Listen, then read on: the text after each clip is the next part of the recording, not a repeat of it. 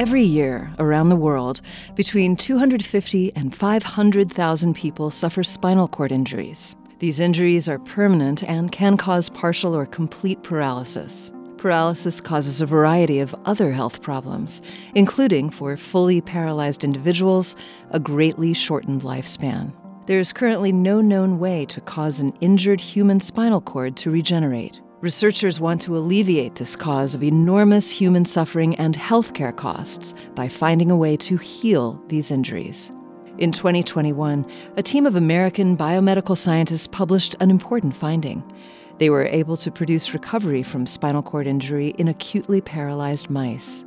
Amazingly, the animals recovered some ability to walk within four weeks of the new treatment. The researchers' strategy was to inject the site of injury with a special liquid that congealed into a complex network of nanofibers.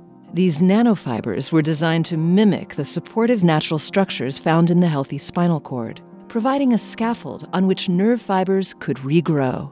To trigger this regrowth, the structure was impregnated with special signaling molecules. Past attempts to use this strategy, however, had met with little success. The researchers' success was the product of one key change. Naturally occurring signaling molecules are in a state of constant motion within the outer membrane of the cell. The researchers found a way to mimic this natural motion of signaling molecules in their artificial scaffold.